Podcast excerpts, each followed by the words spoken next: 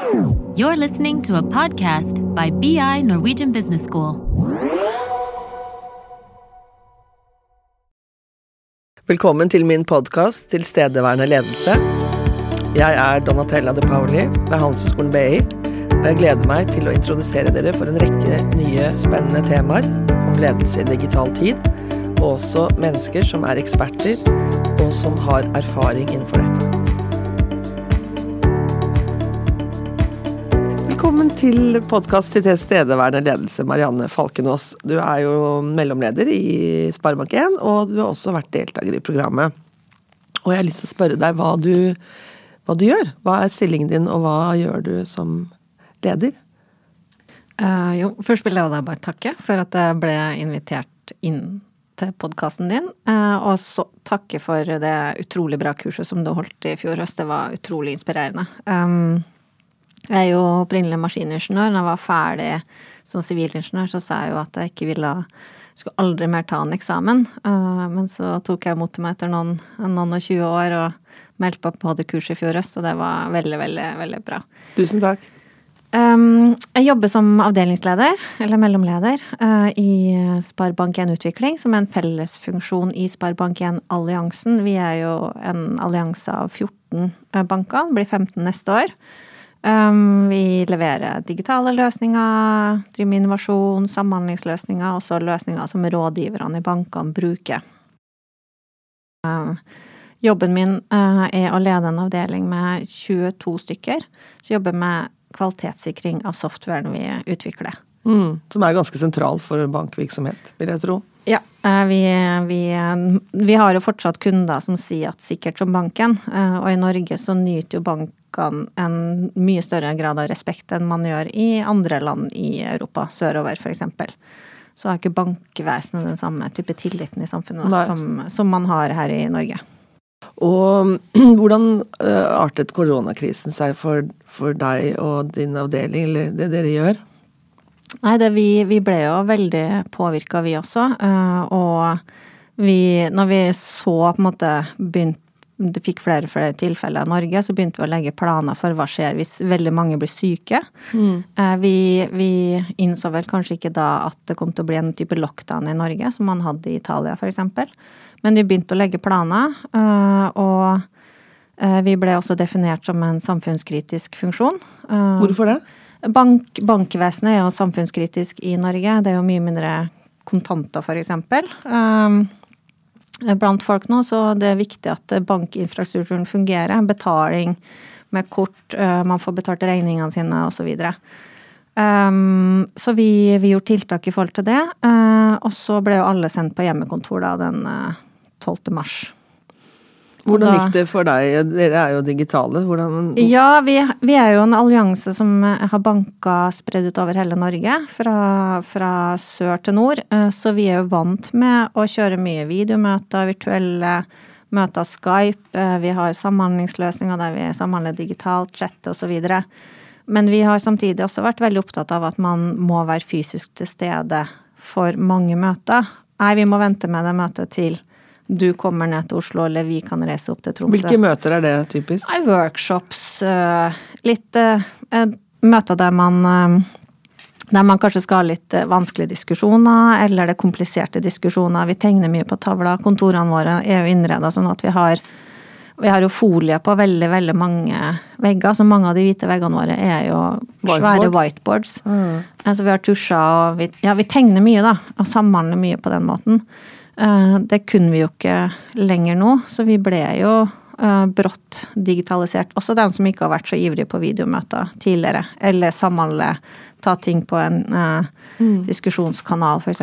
Hvordan fungerte det da med sånne type møter hvor dere egentlig er avhengig av å tegne på en whiteboard? Hva, hva gjør dere da i stedet?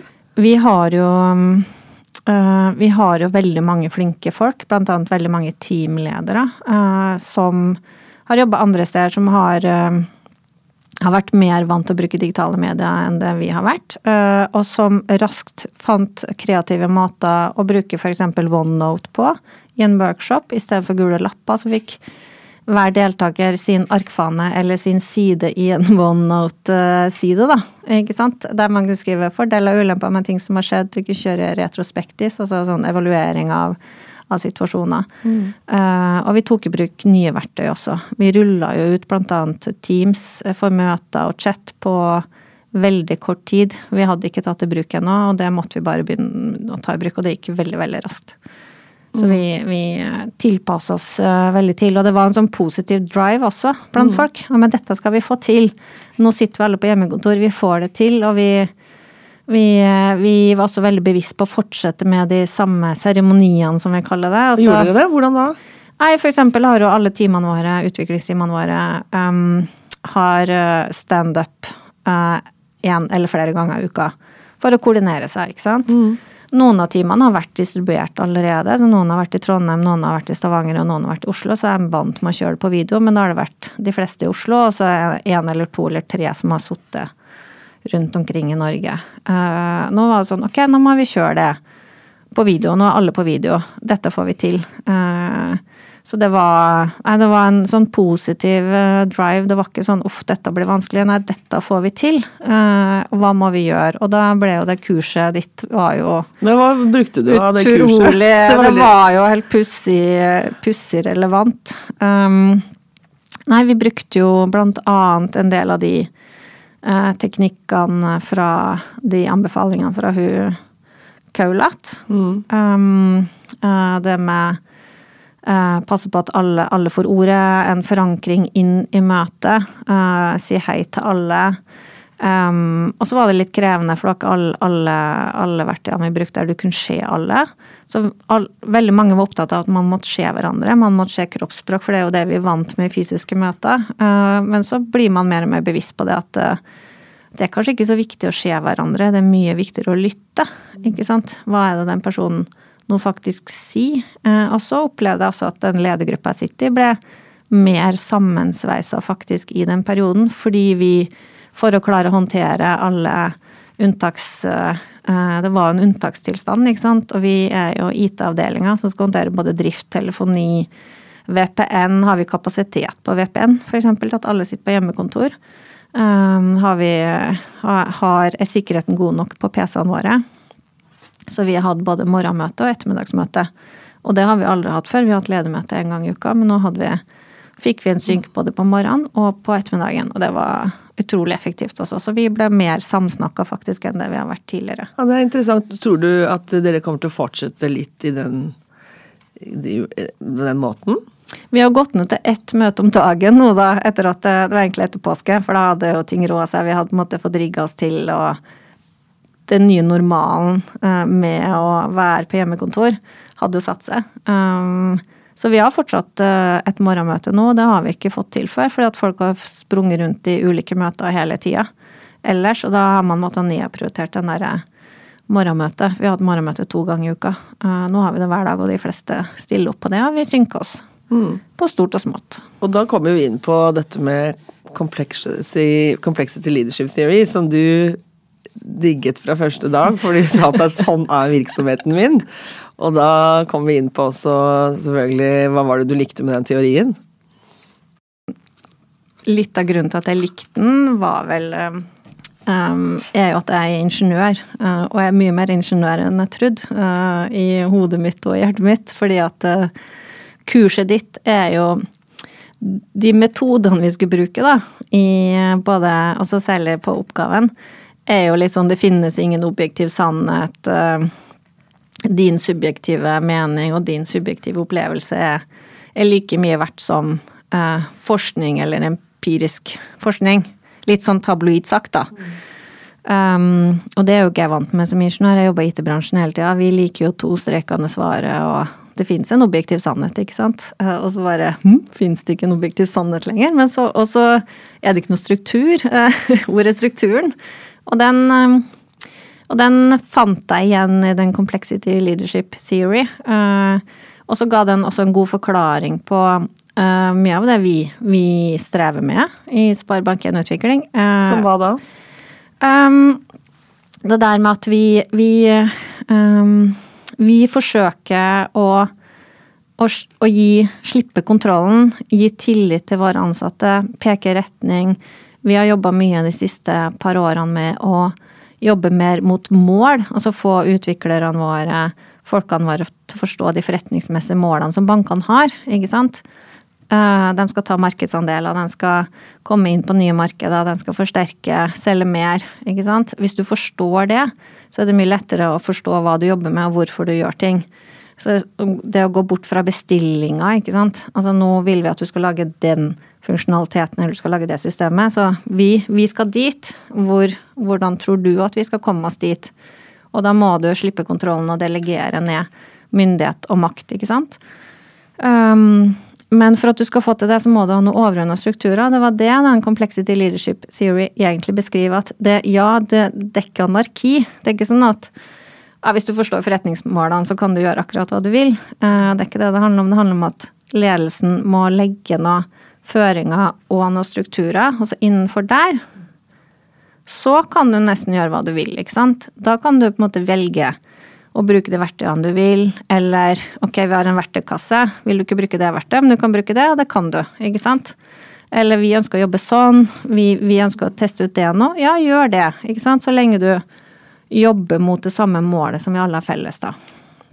Og så er det dette med koordinering, som jeg tenkte på nå som du var så fornøyd med at eh, ledergruppen møtes to mm. ganger mm. om dagen. Jeg tenker at det, det, er jo gjensidig koordinering ved å prate og ikke ha så kanskje bare rigidere agenda, eller for det klarer man ikke når man har to møter om dagen. Kan du si litt om det, hvordan den måten å kommunisere på på en måte bygde opp om det, kompleksiteten i deres organisasjon? Ja, eller det, det, gjorde at vi klarte å håndtere kompleksiteten. Mm. Eh, for det handler om å ikke kjempe mot kompleksiteten, for den er der. Eh, og vi har jo, vi har jo 14 eierbanker eh, som alle har sine meninger og sine behov, og de er ulike. De, de opererer i ulike marked i Norge, fordi markedet i, i Nord-Norge er ulikt det som er f.eks. Innlandet. sant? Så de, de, har ulike behov, og det må vi klare å, å, levere på, samtidig som vi skal prøve å være kostnadseffektive og levere fellesløsninger. Og da, da blir det litt gi og ta. Man, man, noen, ganger mammaen var en som brukte et uttrykk hos oss som å ta på det blå skiltet på bilen og ratte litt rundt. Og så hva mener med det? Nei, vi må være litt, litt diplomater, Marianne, hvis vi skal få, få til det her, få gjennom det her og få det her til å fungere. ikke sant? Så du må være litt sånn oljemaskineriet. Uh, og da må du måtte håndtere kompleksiteten. Uh, så du må, måtte, hvis du prøver å forenkle for mye, så jobber du jo mot kompleksiteten, ikke sant. Så det er litt sånn Kanskje uh, flyte litt med, og så, og så jobbe med å, å gi få tillit. For det er ikke noe du kan du kan egentlig ikke Du, du kan ikke fortjene, Du må liksom gjøre deg fortjent til tilliten, ikke sant. Du kan ikke kreve det. Og da også beskytte beskytte de ansatte for den kompleksiteten. Da. For det, det, handler det mye om også, så de får lov å, å, jobbe med det de er best på. Og de skal slippe å håndtere den der kompleksiteten og den, de strukturene og den styringa som må til. Da. Mm. Det er spennende, veldig, veldig interessant eh, hvordan den teorien, eh, som er ganske teoretisk, egentlig bidro praktisk da, i din, i din jobb. da. Men eh, ellers når det gjelder deltakelse i programmet, hva var det du syns du lærte mest av? Um, det var uh, Jeg lærte var mye uh, Det var veldig inspirerende. Uh, og det var um, Det var jo det første undervisning jeg var på Jeg har jo tatt noen sertifiseringer innenfor det testfaget og sånn, men det er jo ingenting i forhold til dette. Uh, siden jeg var ferdig sivilingeniør, så jeg gikk inn, inn, i det mer sånn Hva er dette for noe? Og så på første samlinga her på BI, så Så det, vi, har, vi, har, flere som snakka om det etterpå, så var det sånn du på, I løpet av første halvtimen eller første minuttene så sa du i dette rommet fins ikke janteloven. Så. Eksisterer ikke janteloven, nei? Ja. Og vi bare jøss, hva, hva, slags kurs er dette? Det var det ingen professorer på NTH som sa. Nei, så, så det, er, det var på en måte det var, Ja, det var kult. Um, og så er det det med at eh, det ikke finnes noe objektiv sannhet, eh, og det med at ledelse er en prosess. mye mer at um, For at du har jo Mye av pensumet går på det at du må retenke ledelse. Ikke sant? Redefinere hva er ledelse. Det handler ikke om hva er uh, Hvilke Hva kjennetegner en god leder? Det snakka vi jo ikke om, ikke sant? Men har du opplevd god ledelse noen gang? var en av de første spørsmålene vi fikk. Og det var sånn mm, Ja, men det var et uh, veldig sånn annerledes spørsmål. Um, så det, det, har jeg tatt med meg videre, at det, ledelse er en prosess. Uh, det, er ikke, det er ikke den der o store lederen lenger som skal komme og motivere og inspirere deg. Uh, det handler mye om selvledelse. Mm. Uh, du må lære å lede deg sjøl som leder, og så må du også gi tillit til og ansvar til dine medarbeidere, så at de faktisk blir i stand til å lede seg sjøl. Og særlig i, sånn, i den organisasjonen jeg jobber i, som er kompleks. Uh, det er en matrise på matrise, nesten. Eh, du har mange egentlige ledere. Eh, derfor må du være god til å lede deg sjøl også. Men har du klart å formidle dette perspektivet på ledelse til dine medarbeidere og ledere? Fordi det er jo noe av det som er jo problemet, er at vi har jo disse modellene på ledelse som er jo egentlig forankret i flere tusen år gammel sånn heroisk opphøyd uh, sentrert, altså alle disse statuene vi har rundt visualiserer egentlig at ledelse er jo lederen. Har du klart også, har du snakket med folk?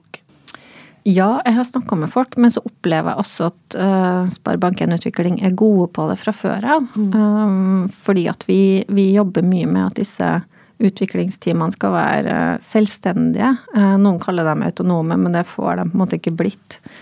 Fordi at det er såpass mange avhengigheter rundt omkring. Uh, men men vi er opptatt av å delegere ned både makt og myndighet, så at folk skal Vi gir dem noen mål, og så skal de levere på det. Og hvordan de leverer, nei, det blir opp til det teamet, sant? Innenfor de rammene som settes, da. Uh, så vi, vi, har på en måte Det er lenge siden vi, vi hadde det ledelsesidealet, for å kalle det at det er den derre command and control og den o store lederen. Uh, vi, vi, har De fleste lederne hos oss har den filosofien i ryggmargen, egentlig. Mm. Og så har det forsterka seg og vært veldig nyttig nå i og med at vi havna på hjemmekontor i koronaen. For da har jeg hørt om andre organisasjoner der man er blir tvunget på kontoret for at lederen skulle ha kontroll mm. på at uh, man jobba. Man kunne ikke stole på at de jobba på hjemmekontoret. Mens hos oss så har jo de velfungerende teamene hos oss har jo Det er teambasert? Ja, det er veldig team, teambasert. Og de, mm. de teamene som fungerte godt hos oss før koronaen har fungert tilnærma like godt på hjemmekontor. Det er jeg veldig, veldig glad for å høre, altså. Eh, jeg må jo bare spørre dette med ledelse. Eh, nå har jo du snakket veldig mye om dette her, men hvis du liksom skulle lage et sånn ideal, hva er god ledelse for deg? Ja, det er et vanskelig spørsmål. Um, men um, jeg tenker at det er, handler om tillit, som jeg snakka om. Du må, uh, du må stole på folk. Uh, og, må, og det handler om verdier. Så lenge du har med deg et sett med grunnverdier, så, så blir det god ledelse. Og så må du, må du også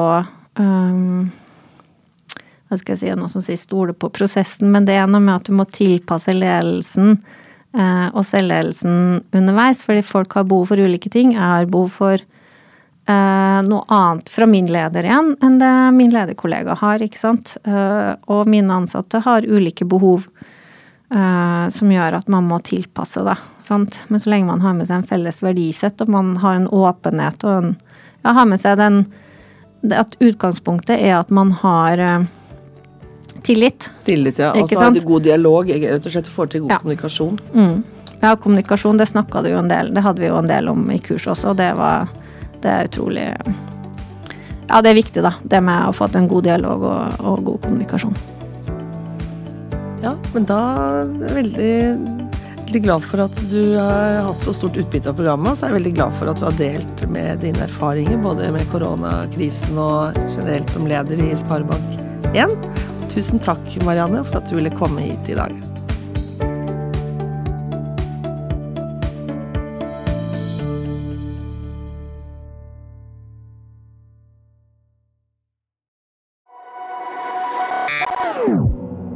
Is a BI production. Listen to more podcasts. Go to bi.no slash podcasts.